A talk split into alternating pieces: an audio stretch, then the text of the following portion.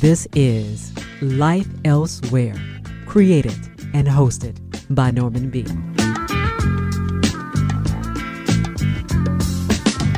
Hello there. Welcome to Life Elsewhere. I'm your host, Norman B. In the show today, two exceptional books and two engaging guests. So make sure you don't miss a moment. Coming up later, a conversation about the language revolution that made China modern with Professor Jing Tsu, author of Kingdom of Characters. First, the book is titled The Urge Our History of Addiction. The author, Carl Erik Fisher. Carl, welcome to Life Elsewhere. Thank you so much for having me. It's a pleasure to be here. I've got to tell you, first of all, that one big takeaway for me uh, from your book is that just when I thought that we, as a as a society, I guess, had sort of got to understand a little more about addiction and maybe we're a little bit more understanding of the, the whys and wherefores. From your book, I think we're far from that. Would you agree? I do think we have a long way to go. And that's part of the reason why I felt I should write the book is to share my experience and what I've learned about the ways that we've responded to addiction over the ages, both effective and ineffective, because we live with some of those uh, negative legacies today. In particular, crushing, crushing stigma and blame and just general division that uh, keeps us from facing the reality of addiction in our lives. Why do you think that is, Carl? It seems to me that we almost deliberately have an aversion as a society to to deal with addiction. And at the same time and this is what you point out in your book we really want to blame somebody else the whole time. Yes absolutely. A really important point that uh addiction is a part of us. And as far back as i could look in the history I saw drug epidemics going back 500 years, and I saw people who were struggling with addiction. And I think people don't like suffering. That's normal, that's yes. human. And at the same time, somehow natural and human impulse to try to end that suffering or stamp out that suffering has caused incalculable harm over and over again just uh, getting a little more specific trying to stamp out addiction say look for a, a cure whether that's at an individual level through sometimes profiteering and hucksterism, sometimes at a social level. If it's this uh, uh, myth or this illusion that we have that we could stamp out drug use, uh, almost always causes more more harm than than benefit. Another takeaway from your book is you, you give us a history, but you also talk about yourself, and I want to get to that in a moment. But something else which I think is very important, another takeaway, is the is the understanding of what addiction is. And this is where I think things get very complicated, but you lay it out for us in your book. Can you, for my listeners, just give a, a little overview of what of what addiction actually is? Mm. Addiction, let me put it this way. I, th- I think one of the best ways of understanding addiction is to look deeply at the term and how it came to us. So, uh, when the word first entered the English language, it was actually quite broad and quite rich. And at that time, it meant a powerful devotion. We could go farther than that. And in medicine and philosophy, people have come up with more specific definitions, but I think that's a wonderful definition. In other words, addiction wasn't a status, it wasn't a thing that happened to you, it wasn't some sort of extreme condition neatly demarcated from the rest of human life. It was an action, it was a willing devotion that paradoxically took away your will, that impaired someone's free choice. And yes. to me, that opens up some of the nuance that we sometimes miss when, for perfectly compassionate reasons, sometimes people try to dichotomize addiction as if there's free choice over here on one end of the spectrum and there's total compulsion, like hijacking on the other. And in reality, there's a vast open space in between. Yes. You've probably heard the phrase many times a functioning addict or a functioning alcoholic or a functioning functioning heroin user or whatever but the functioning part is what i want to focus on. I've heard this over the years and i've always wondered from a medical point of view what what really does that mean a functioning addict? Mm uh, it's a slippery term and people yeah. could mean different things by it. So i think it's it's good that you're asking. And if somebody has a, a, curiosity even if they're listening right now and wondering like oh am i a functional person with addiction? then uh, it's important to think about what we mean by functioning. Because Yes. for me the best yardstick for the problems of addiction is not whether or not somebody is using or how much they're using but it's the actual harms so how are they actually doing in their lives what are the harms they're experiencing and what are the harms that they're causing and how are they functioning in terms of moving toward meaning and purpose in their life. And we've had moments in history where people uh, i think have been more awake to that notion of addiction that um, the real measure of addiction was that that very human impact on lives. But because of the way that drug policy is often wound up in racist and oppressive and xenophobic policies or even more generally just policies that seek to divide us into like good drugs bad drugs good users bad users. Uh, sometimes drug policy and even drug treatment is driven by more of a desire to control someone's use and to make the yardstick uh, are they using the way we want them to use Carl, should we separate addiction to drugs and alcohol from addictions to, say, pornography or gambling or whatever, what, eating? Is there a separation that should be in place? No, I don't think so. And in fact, there were moments in time when uh, physicians, say, for example, at the close of the 19th century, recognized more of a diversity to addiction, going along Mm. with those earlier understandings of the word that we were just talking about. That Yeah. uh, there wasn't something special about the substance.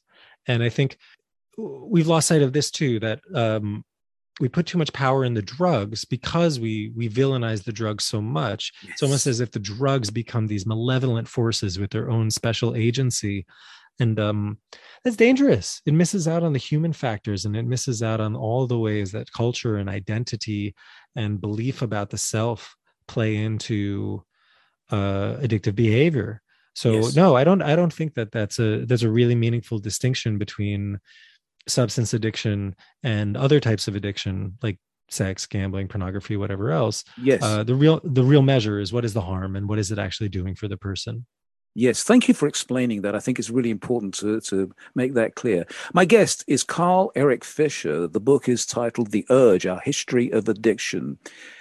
You yourself, I understand, had an addiction, have an addiction, you're a recovering addict. Was that difficult for you to write about yourself?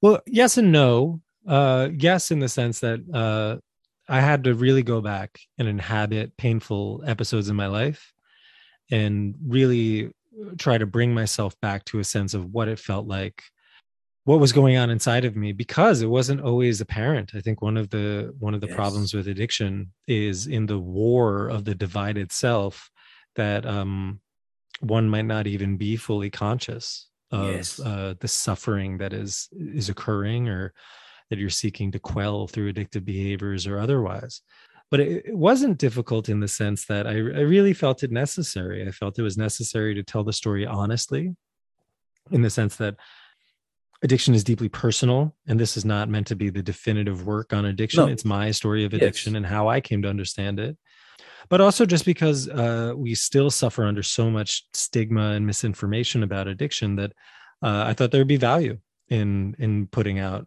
putting out my story and and linking it to these investigations i've done Yes, and it, it works very well. I'm glad that you did, and, and thank you so much for putting it into your book and the way you've laid your book out. You used the word just a little while ago that I want to pick up on, and you and you talk about this in your book, and that's villainize.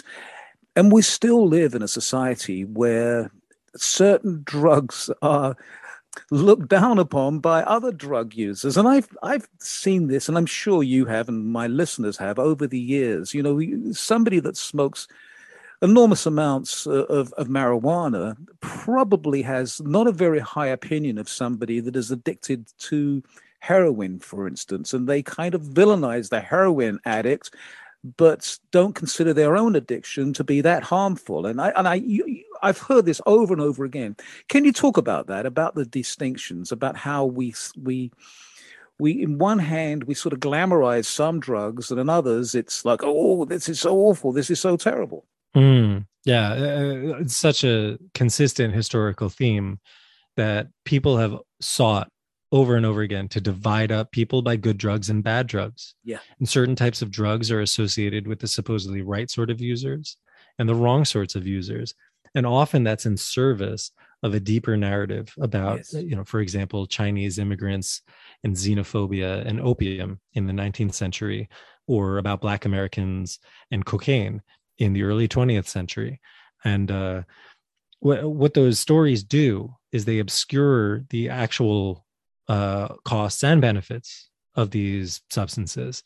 Uh, it's it's not just that we use ideas about drugs and ideas about addiction as a weapon. That's absolutely the case, and it's yeah. we've committed tremendous injustices on those grounds uh, by using the so-called war on drugs as a front for as political cover for basically a war on the urban poor and communities of color.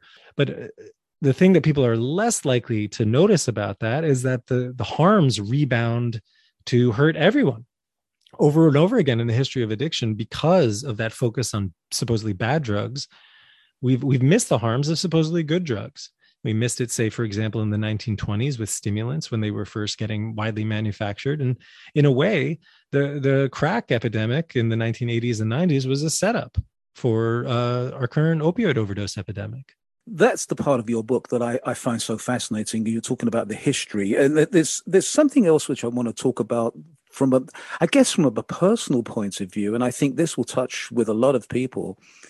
When you've been in a relationship with somebody who is going back to that functioning situation, where somebody is a functioning addict, forget what the drug or alcohol is, but you know that they have an issue you know that they have a problem but you support them and you kind of but you kind of try to sort of let them live their life but you know at the same time you wish they weren't an addict that has to be a fairly common problem. Am i right? It is and it still is so widely stigmatized that um people hide addiction within their families yeah. or otherwise feel uncomfortable about talking about it and seeking help. And uh, it was as recently as the late 1970s when um, former first lady betty ford for example uh, went public with her struggles with addiction um, that even at that time and still to this day there was so much stigma associated with the condition that it was huge huge news Yes. We lose sight of it today, but it's totally captivating in the national news. A major, major episode in the history of addiction. And it plays on exactly that theme. How do you help somebody that you love when they are struggling with uh, addiction or other sorts of mental health challenges?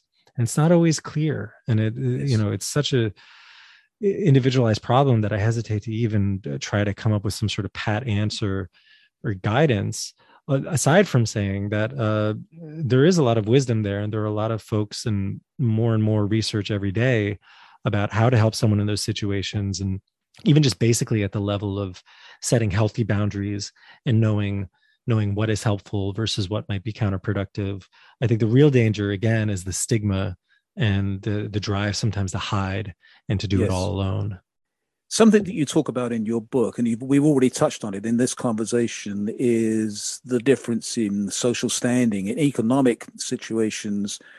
I've always wondered, Carl, how is it possible people can afford to have an addiction that costs so much money? I've never, I've never understood that, and that's something which I guess because I've, I've not been addicted to to any drugs. Um, I like a glass of wine every so often, but I've always sort of thought to myself, I just wonder about the money side of it, the economics of it, and when somebody realizes that they have a problem, they have they are an a- addict. It's two different questions, but they're kind of linked together because you, to be an addict, you've got to be able to afford it.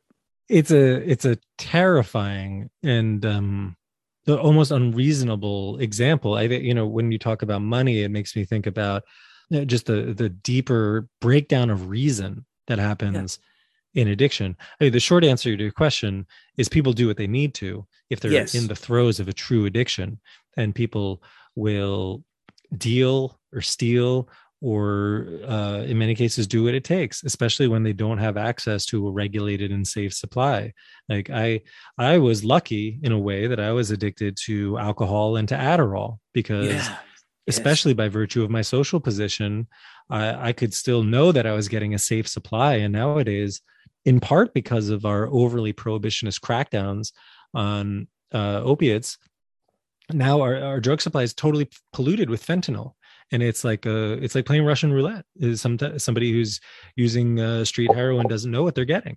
I, you know you you're wondering about um the the not just the economics i'm hearing you say but also the sort of the reason defying characteristic of addiction. Like how could yes. it be that somebody gets so far yes. and not realize that they have a problem? And i can just say my own experience was that i knew I knew, but it was also a case of the divided self where there was a part of me saying, hey, this is a problem and struggling to change, but also coping with denial and rationalization and all sorts of ways that I, I hid that problem from myself.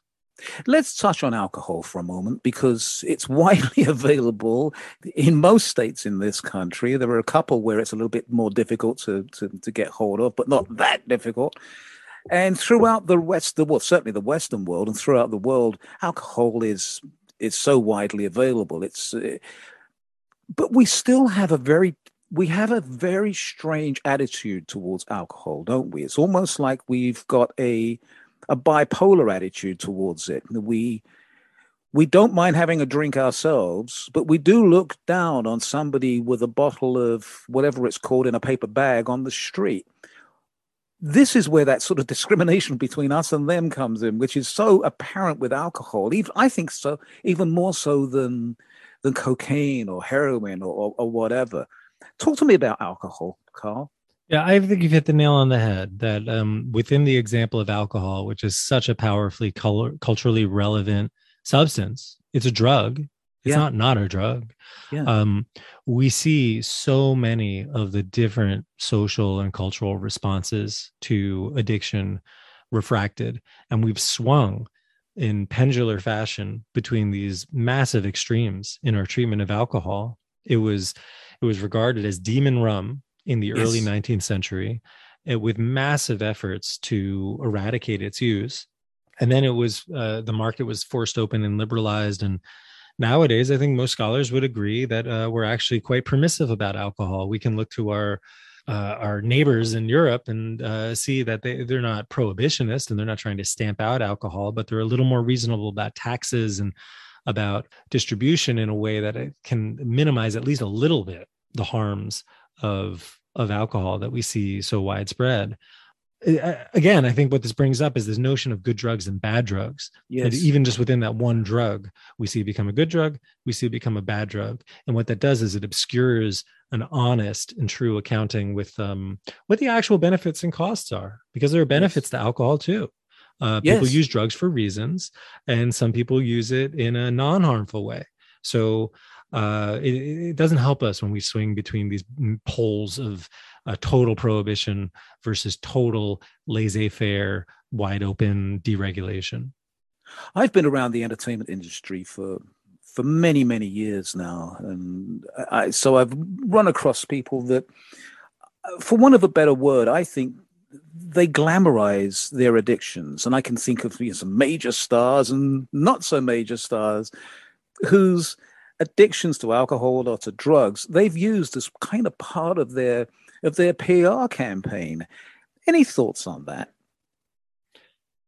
Eh, again, one of these really fascinating historical examples because it goes back to, uh, uh, I mean, it goes back as far as you look, but one of the yes. key examples is the Romantic era uh, in the early 19th century when a lot of British literary society became enamored of opium. Yeah.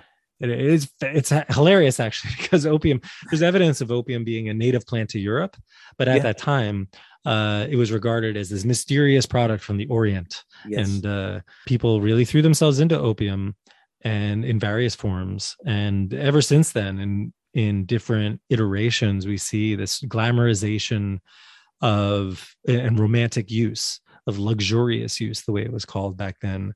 Yes. And we see that in in Baudelaire or Cocteau and uh, Picasso in the, the uh, early 20th century and uh, William Burroughs, who I spend a lot of time on in the book, and yes. the beats in general. Yes.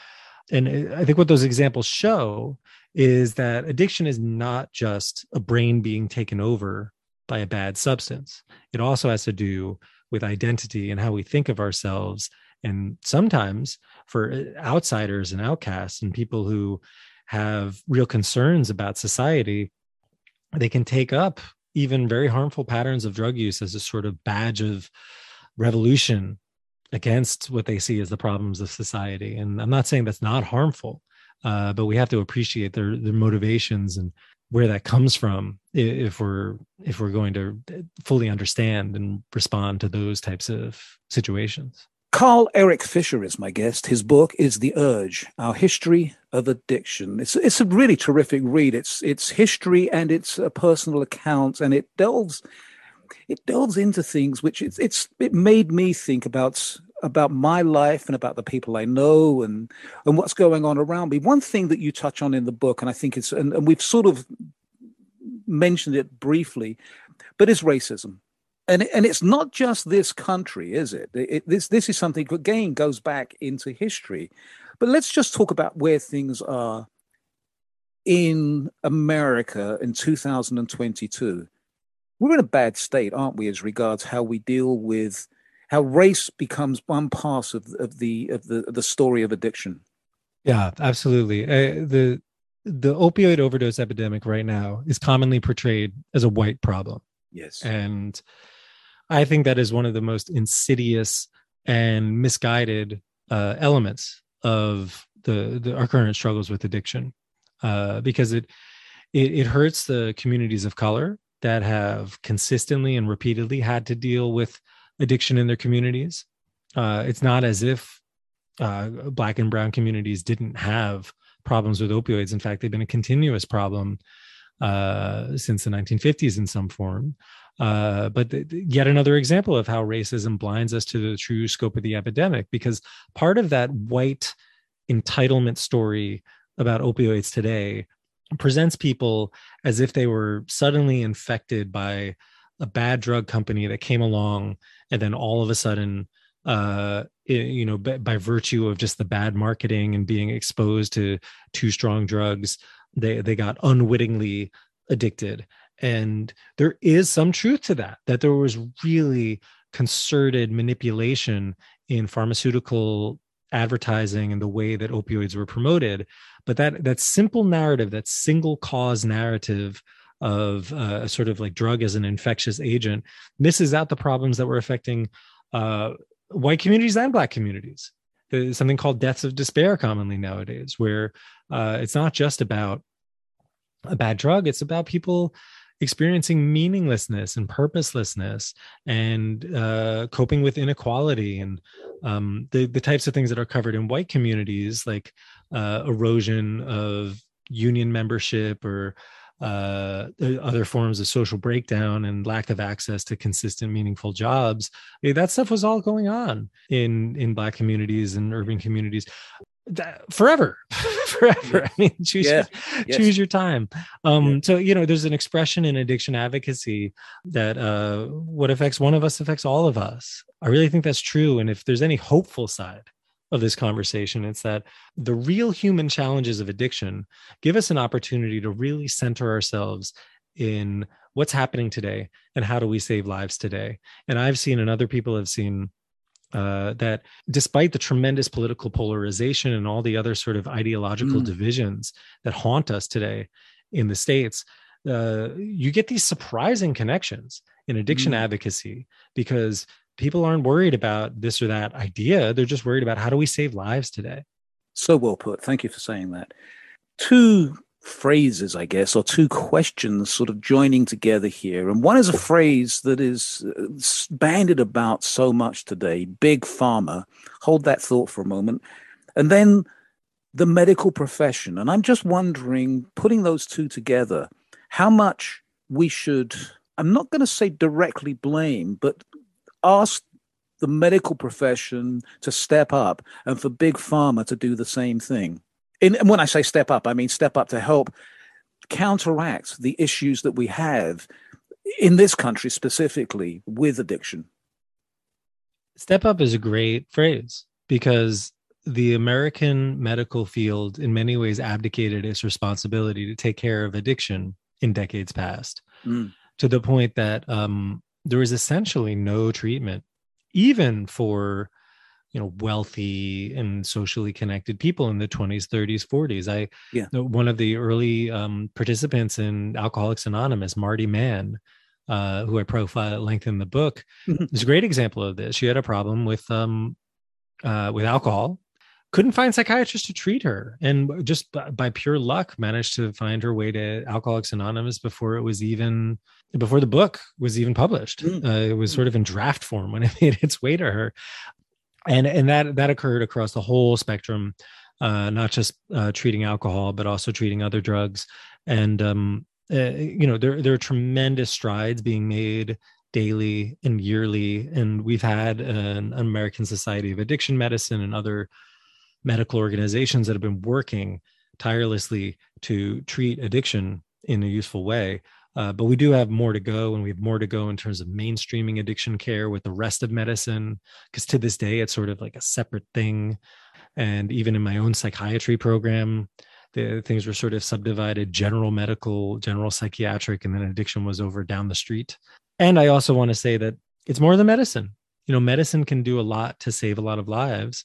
I also don't think that medicine is going to save us. It's just that medicine could be doing more to be saving more lives generalization. We, we, we, we tend to, and I think as humans, we, we can't help to do this. It's, you know, newspaper editors have to have headlines. So we, we sort of narrow things down to the, to the sound bites and the headlines. And, and in doing so, we generalize. We generalize so much about pretty much everything in our lives.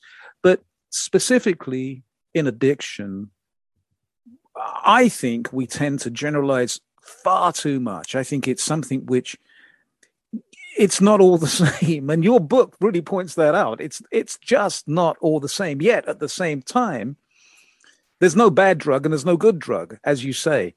So just give me your thought carl about generalization about addiction yeah thank you for that and thank you for the thoughtful read because i really think that you've hit the nail on the head here that one of the central paradoxes i wrestled with was that addiction is real and powerful and distinct. It's a it's a tremendous problem that people throughout the ages have found community and solace in banding together and working together and there's a shared identification there that is really powerful and useful and that I have personally experienced in all of the people who have held me up in uh, mutual help recovery. Mm, mm. And at the same time, uh, it is also contiguous with the rest of human suffering.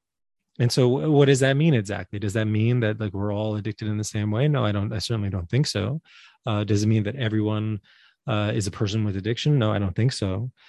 I don't. I think that all we can do is to say that it's it's often misleading to generalize that uh, people come to addiction from all sorts of different causes and conditions, and people recover from addiction in all of these tremendously varied pathways.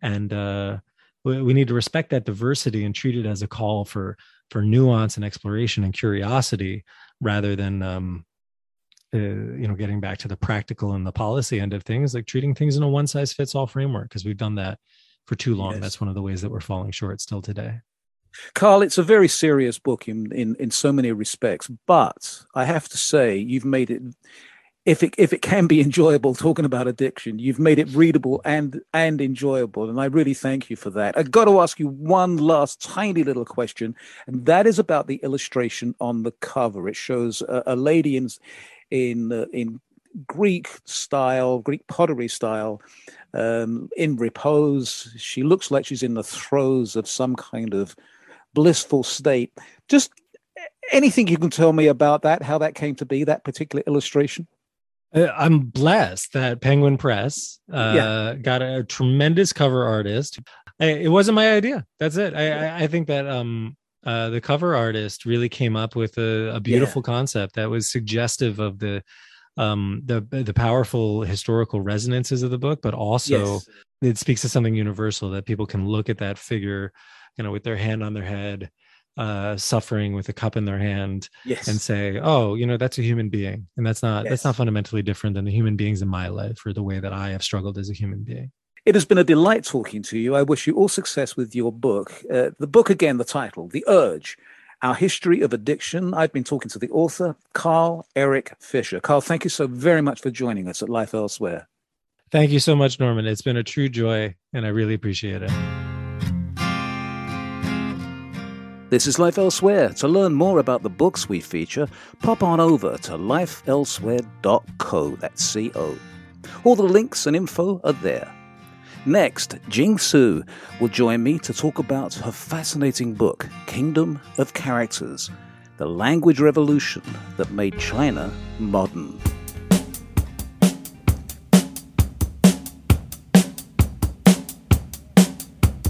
You are listening to Life Elsewhere with Norman B.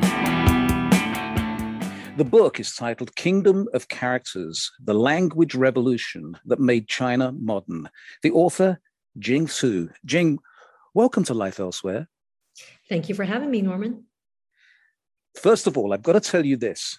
I did think when I when when this book was sent to me uh, and your publicity people sent it, I, I looked at the cover and I thought, oh, this looks like it might be daunting. And I thought, oh, is it going to be a hard slog? And it's certainly not. It is possibly one of the most informative and enjoyable books I've read for a long time. I was just captivated by your book. It really is a fabulous read. Thank you so much for saying that, Norman. I have to say, to, to make what otherwise would be a very dry subject uh, come to life and be enjoyable was was 90% of the work. Yes and I, I, I went as far as telling my producer after finishing your book i said gosh if only i could speak chinese. I think i'm going to see if i can get lessons to learn chinese because wouldn't that be great? Then i'd then i'd understand even more. There's you so can. Yes yes i can and i'm going to. There's so much to unwrap in the book. I want to start with something that caught my attention on page 10 of your book. And I'm just going to read it if you don't mind.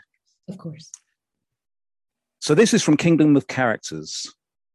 If China wanted to level the playing field, to learn the secrets of the West's wealth and power, then language was the key to accessing that knowledge. The Chinese script was the gateway through which translations and the imported new knowledge must pass. I love that because it really sort of it explains so much about what you tell us. Now, after reading that, I want you to tell my listeners just a little bit about the whys and wherefores of your book, but don't give too much away. Okay. Well, thank you for that. And I think that's a great image is what a narrow straight Chinese char- char- Chinese character system had to navigate through in the 20th century. And there were three things I really wanted to do with this book. First, I wanted to write a book about how China came to be the global power that it is today. Um, second, to show how the driving force behind this, this modernization, was, I argue, its language, which I consider China's first and great wall, last first and last great wall. And third, I want to tell the story not through governments or you know policymakers, but really the individuals, right? The Chinese people, what I call the second and third stringers of history, because they were not big revolutionaries, they were not martyrs, but how each of them decided that this was greater than themselves and devoted themselves to pushing the Chinese script revolution forward with their technological innovation well, I think that you've done everything that you just told us there so very well. You've laid it out very carefully. You've given us a history story. You've given us a political story, a national story. Uh, you've given us so much, and it all weaves together. You begin the book by telling us about, uh, and again, I'm going to ho- hopefully pronounce the name right, Wang Shao. Wang Zhao, close enough. Okay, Wang. So, so you you say it for me, please. Wang, Wang Zhao. Wang Zhao. Okay, Wang Zhao. So the G, okay, that's Wang Zhao. Okay. So you tell us about Wang Zhao. Can you, for my listeners again, could you just give your uh, little overview of uh, Wang Zhao? So Wang Zhao, our opening, uh, the character in the opening chapter, he was um, from the ni- late 19th century. He was a Mandarin. But at this time in 1900, where the book begins, he was a wanted fugitive. Yes. He was in Japan, exiled, and wanted for trying to overthrow the last Manchu rule. But you know, he could have lived out his life perfectly nice and easily in Japan. But there was something inside that he could not ignore, which was he wanted to bring back a Mandarin alphabet that would phoneticize Chinese in a wholly new way that he think would teach every Chinese how to speak and write. And literacy was very low at that point. Yes. Yes, so that's something I really focus in on because back then and for and for centuries, it was just the elite. It was the highly educated that that wrote and read Chinese. It was it was something that the average peasant, the average person, didn't have any chance to do, or, or did they? How how did that work? Now, China was largely an agricultural society well until well into the mid 20th century. And that means it's mostly peasants and farmers. And most of them were illiterate. That is very true. And literacy and the power of the word was really concentrated in the hands of the elite. But then the problem came when you try to modernize, right? The more educated your people are, the more likely it is and more easy it is that you can modernize and build yourself the kind of infrastructure you need right? So yes. people are the ultimate human capital, essentially, for late 19th century. So yeah. it came to them that the first thing they had to do was to raise the literacy level of this entire population, right? And to do that, you basically have to look at Chinese language in a very different way. It can't just be the distinction and privilege of the learned, right? Which means that you can't just treat it as something you can spend decades refining and take pleasure in, you know, as cultural capital. You really had to make it quicker, faster to access. It has to be a tool that will enable people to do things as opposed to an end in itself. Yes. You know, and I'm going to go off on slight tangent. I hope you don't mind. As I'm reading your book, I kept thinking about our world today. And I was thinking about our world right here in the United States. And I was thinking about how language is so important, but how it's misinterpreted and misused. I'm, I'm thinking of fake news, how we now understand what fake news means, or or do we? And I'm, then I'm sort of going back to what you're writing about in the book, how people got their information by stories. Things were passed on, word to mouth, mouth. Uh, people didn't actually read. Uh, uh, the, the poor people, the peasants, the farm people didn't didn't actually read. It was the elite. So it's wonderful how you describe how things changed. Let's talk about that, about how things did change, how, how it came to be that now, these days, everybody in China, I presume, uh, can read and write. Yes, literacy is a high 90s percentile. And it is a difference in the sense that we're also in a very interconnected world. So when you talk about fake news, like it's also dependent on the technology of our day, which is social media. Right. Yes. Back then, information traveled much slower. And what the Chinese wanted to do was, you know, they weren't thinking about being able to access this or that website. They were just thinking about how to understand and translate these Western textbooks and treatises about math and physics and chemistry and um, you know navy or or typewriting machines. So for them, that translation was also the first entry point to acquiring information. Whereas now I think I completely agree with you. We live in a saturated world of information, right? There's too much of it. We don't make, you know, heads or tail with what we read. Yeah. And I this is why the technology of writing has also played a corresponding role because you know we're now trying to use technology to help us manage technology right? We're trying to use algorithms to help us you know distinguish between fake and non-fake news. We're trying to use technology to detect loopholes for us. And i think part of this you know is interesting you're still talking about print information right? Yes. language, language information. Because the idea of having in order to do that you need to have a kind of language technology. You need to have the computers being able to discern and to read human language on their own, right? In machine yeah. language, zeros and ones. So one of the biggest thresholds that Chinese crossed the century was precisely to digitize itself. But it took a lot of leading up, right from that first chapter of Wang Zhao, phoneticizing yes. Chinese, establishing a standard for the modern Chinese language, and then building from there, because then we have what's the next threshold? Boy, like try to type Chinese on a typewriter. Like yes. I'm looking at my keyboard right now, talking to you, looking down at my keyboard, and I'm thinking, wow, this is really for 26 letters, right? Well, unlike 26, you know, Chinese has thousands of characters. So in fact, the first attempt at building a Chinese typewriter, and I have to say, it was not by a Chinese. It was actually an American Presbyterian missionary in the Yes. late 1800s. His idea of Chinese typewriter was, oh, then we have to have thousands of keys because one character per key, just like one character per letter in the alphabet.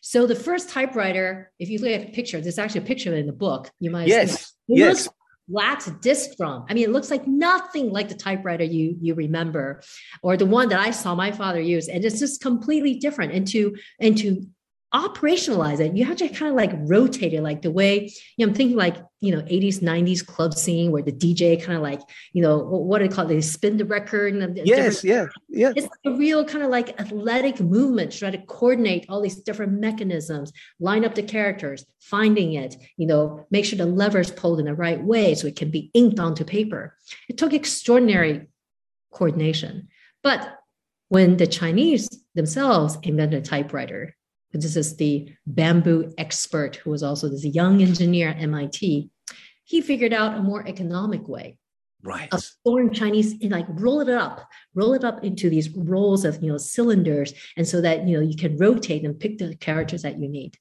But the really big innovation, I think, the main conceptual breakthrough of the 20th century was that the Chinese figured out, and it really just took a shift, a, a different mindset, how to break Chinese down into components, as it were, as it, as if it were letters of the alphabet and to put characters back together, right? So to create China's own ABCs without Yes. using alphabet letters.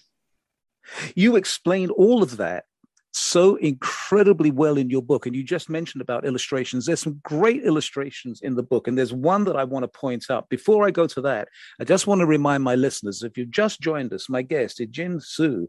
Her book is titled Kingdom of Characters The Language Revolution That Made China Modern.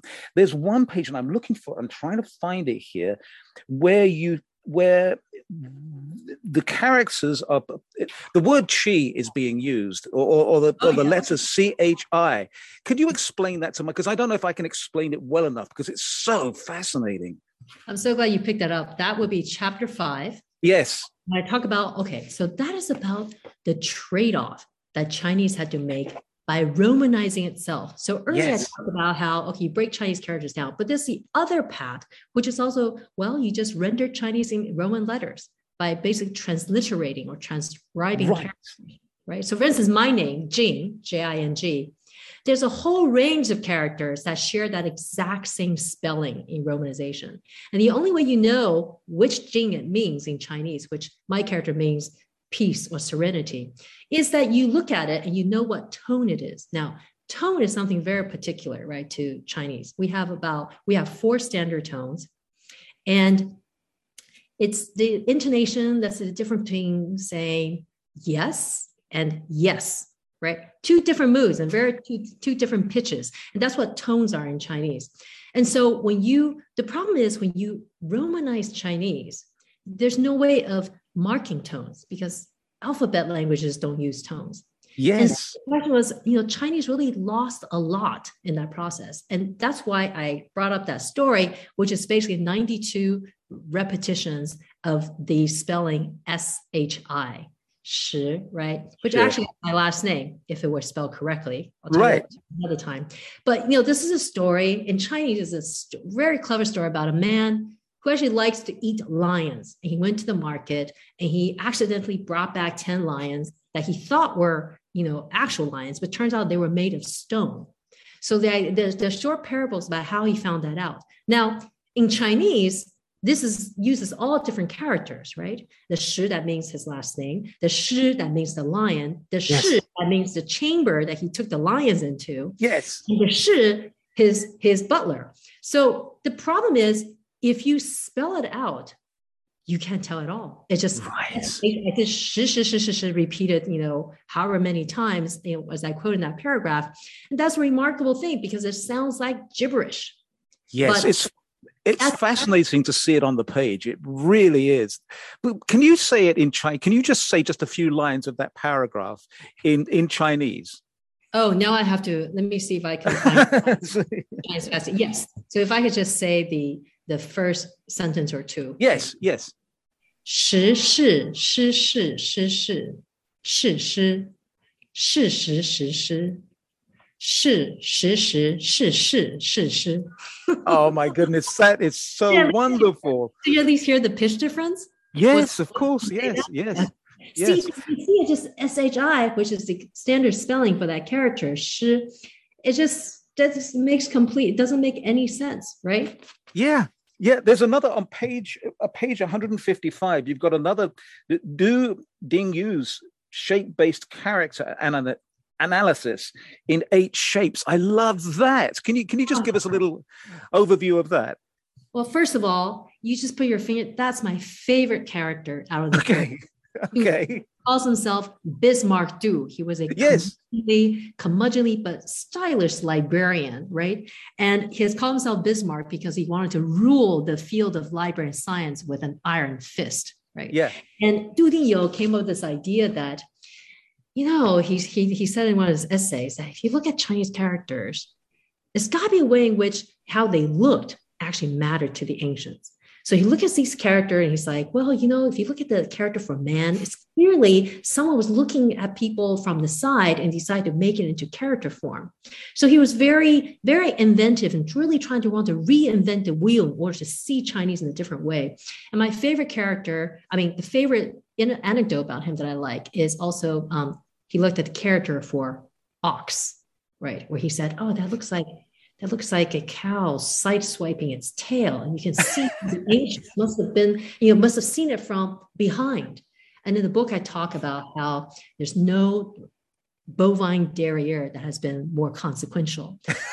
from that, you know, he extrapolated his whole system of, okay, this is how you look at characters. You can actually disassemble them. You use shape, right? You use the shape as a basis for analysis, not sound. So that was very innovative because he stayed true to the shape characteristic of Chinese writing. He didn't just phoneticize it like the alphabet. And with that, he was able to develop a library cataloging system for Chinese. I've got so many questions for you. I th- thank you once again for explaining things so wonderfully. I, I, I love this. Wonderful questions. I love thank I- you. Thank you. Um, one of the things that I, I discovered in your book is how important Japan was in the change in the Chinese language. It- it- can you explain that? Can you talk about that? Yes. Now, Japanese makes several appearances in the book. And the thing is, you know, Japanese use a Chinese writing language system, right? They use that among three writing systems that they had. And in fact, they modernized, they embraced alphabetization even earlier with, than China and with even greater enthusiasm. So when they did that, you know, they did the first translations or the first, you know, um, large scale translations of English words and lexicon, especially like, you know, um, you know, words that didn't have the equal or easy equivalents in Chinese. But they did that hard work. And so when China was thinking about how to revamp its language and modernizing, one of the things it did was to look at what the Japanese had did had done and said, you know what, we can re-import those characters they used to translate Western lex, you know, lexicon for our own purpose. So they did kind of use Japanese, even so it sort of took this, it sort of recycled, right? So Chinese characters was, you know, floated into flowed into Japan as part of its cultural influence in the previous centuries.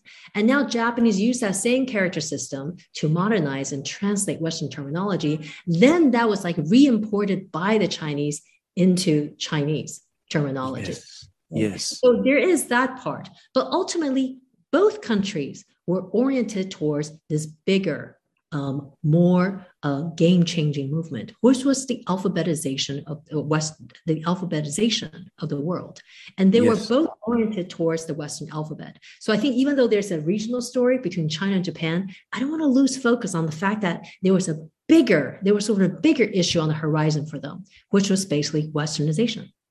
Yes. I just want to throw this in is Vietnamese, the French colonized Vietnam and they adopted the Roman alphabet. And it's very it's it's very hard to read if you don't have a little bit of practice in it and understand it. I'm I'm wondering how was it possible that the Vietnamese did that and the Chinese didn't follow that example at one point? You know, not at that time, but it's also a little. There's also the history of um, French colonialism in Vietnam. Yes, yes, yes. Came about with French colonialism, and before that, Chinese was actually the lingua franca of the Of- region Yes. by not only Japan but Korea and Viet- And- Vietnam. Vietnam actually used the compositional and phonetic principles in Chinese characters, Yes. pose new characters out of that. So if I look at Chu Nom, which is kind of the Vietnamese Chinese character, Yeah. It looks, walks, and talks like Chinese character to me because the same kind of like square clusters, you know, units, you know, combined together in a modular way. But it's because they use the compositional principles of Chinese. So, you know, so in other words, before Western alphabet came along, the region was fine with Chinese as, as Yes. Yes. lingua franca. It was the ABCs of East Asia. They didn't Right. it was really hard and cumbersome to to use. It was only till later when 26 letters, you know, you know, floated on shore that they realized, oh, this actually works better for us and works better for a modern world that's actually dominated by alphabetic users. Right, and you and you make that point in the book so so wonderfully because really it comes down to money. It, it was much easier to have that have the language where people could communicate, particularly for trading, for buying and selling, and that's really important. Just going to remind my listeners, I'm talking to Jing Jingsu. Her book is called Kingdom of Characters: The Language Revolution That Made China Modern. This is such a good book; it really is. And I love I what was- you said about money and profit. Language also before the modern time, it was really, you know, languages with strong calligraphic and aesthetic, Arabic and Chinese. You know, it was about beauty, it was about distinction, it was about slow learning. But in the modern era, it can't afford to be like that. So transition language is a tool, is a technology, is utilitarian, right? So therefore, you want it to be user-friendly, not so much the aesthetic, you know, the, the slow accumulation of cultural prestige. It's like that era has largely left us. Now it's all about quickness, efficiency, and exactitude. Yes. Which now leads me to ask you, and again, this is from reading your book. I was wondering, how easy is it for a Chinese person to read and understand and speak English? Uh, well, it's certainly a lot easier than an English speaker trying to learn Chinese. And that is Yes. actually kind of, in some ways, the beauty of English, because the reason that English has been global lingua franca, and it's not just you know because of British colonialism and, and American, which actually American influence, which did actually help propel it worldwide, but it's really because you know it's also easier, but it's also less. You know, English is also less regular. It's actually very open to adaptation. It doesn't mind when people hybridize it. So, so that's why you have a variety of Singlish, right? Singapore English, India English. Like people speak all kinds of English, including computer programmers. Of the computing programming language, it was origin, originated English milieu. So even this day, you know, with COBOL or other, you know, computer language system uh, programming language, you actually have to kind of know a little bit of English to use. So there's also that part. But of course, it's different English than actually being native speaker of English. But nonetheless, it's because of its utilitarian side that English is able to spread far and wide. Quick question for you, because I'm not quite sure whether I whether I discovered this in your book or not. But in in the Chinese language, is there such thing as plurals? For instance, if you're talking to a Vietnamese person, I'll give you an example. My son's name is James, and his mother is Vietnamese. And when she asked me, What do you think we should call him? I said, James. And she said to me, That's impossible. I have one son. I don't have many sons. Which I think, as a Chinese person, you probably understand the humor in that. And- I do. And she still to this day takes it very seriously. For her, she has one son, therefore his name is James, not James. James is plural. And so in Chinese, is there such is there such a thing as plural or is everything singular? Uh, so your son's actually named Jane. It, no, no, no. His actually name is James, but, Oh, but his okay. mother his mother thinks it's James. It is such a charming. That's the most delightful anecdote I've heard all day. Um, uh, yes, so you can pluralize Chinese, but it's not like English where you just add on a letter. Like Chinese Yes. doesn't have declensions, it doesn't conjugate. So you basically add on another character. So if I say I, 我, Yes. if I say we, is actually 我们. So the 们 is actually a pluralization. So I similarly, if I say you, 你, and if I say 你们, that's a pluralization of you. So it, it, has this. It's actually kind of. It's in some ways I think it's much easier because you just add character. You do the same thing when you try to express whether an action's taking, whether I'm talking to you now, whether I talked to you yesterday, or I will talk to you tomorrow. Add characters that tell you what the temporal marker is. I love it. I'm gonna. I, you've made me even more determined now to learn Chinese. Um, can you be my? Can, you know, uh, you're, you're, you're too busy teaching. You. yeah, you're, you're, too busy teaching. Before we go, it's a fascinating book. It, it, obviously, it took a lot of time and effort to write this book. You don't have to tell me how long it took, but I'm imagining that it did take some time to put together. But I also wonder Jing, when you were writing the book, the ups and downs of writing it, just the the what you put in and what you had to take out, or just the editing process of a book that is essentially very complicated in its in its subject matter. So, how was that for you? Was it was it problematical to to to, to put this book together? It was very challenging. And actually, analogy, actually, while I was writing a book in my darkest hour, I can't help but think of an image since I, I spent part of my childhood in California. I was thinking to myself, God, this is really like juicing. It's like 80 pounds of vegetables for that four ounce of just yes. at the end. Yes. And the book was really like that. It was really trying to, first of all, digest and understand, you know, this very complicated process of script revolution. And figuring out how to tell it the technical hard aspects of it explain it to you know readers like myself. I mean i wasn't very technological before this book.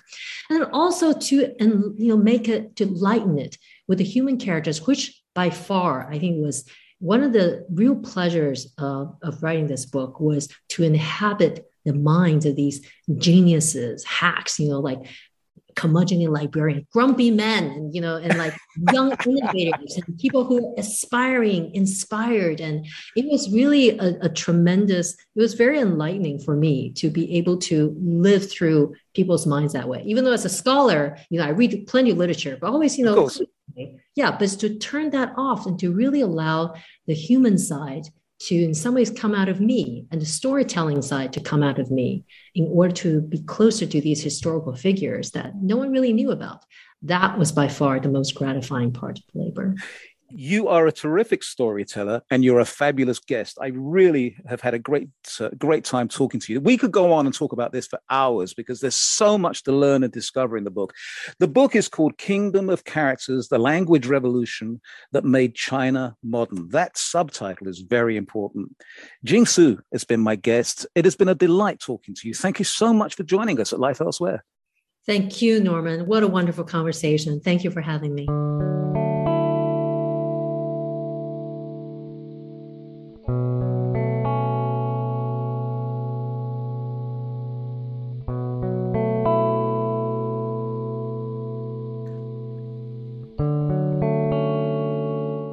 Big thank you to my guests and a very large thank you to you for listening. Now make sure you let me know your opinion of life elsewhere. My email address comes up in the closing credits.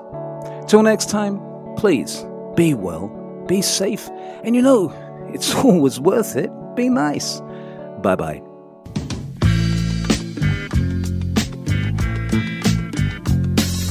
You have been listening to Life Elsewhere created and hosted by Norman B.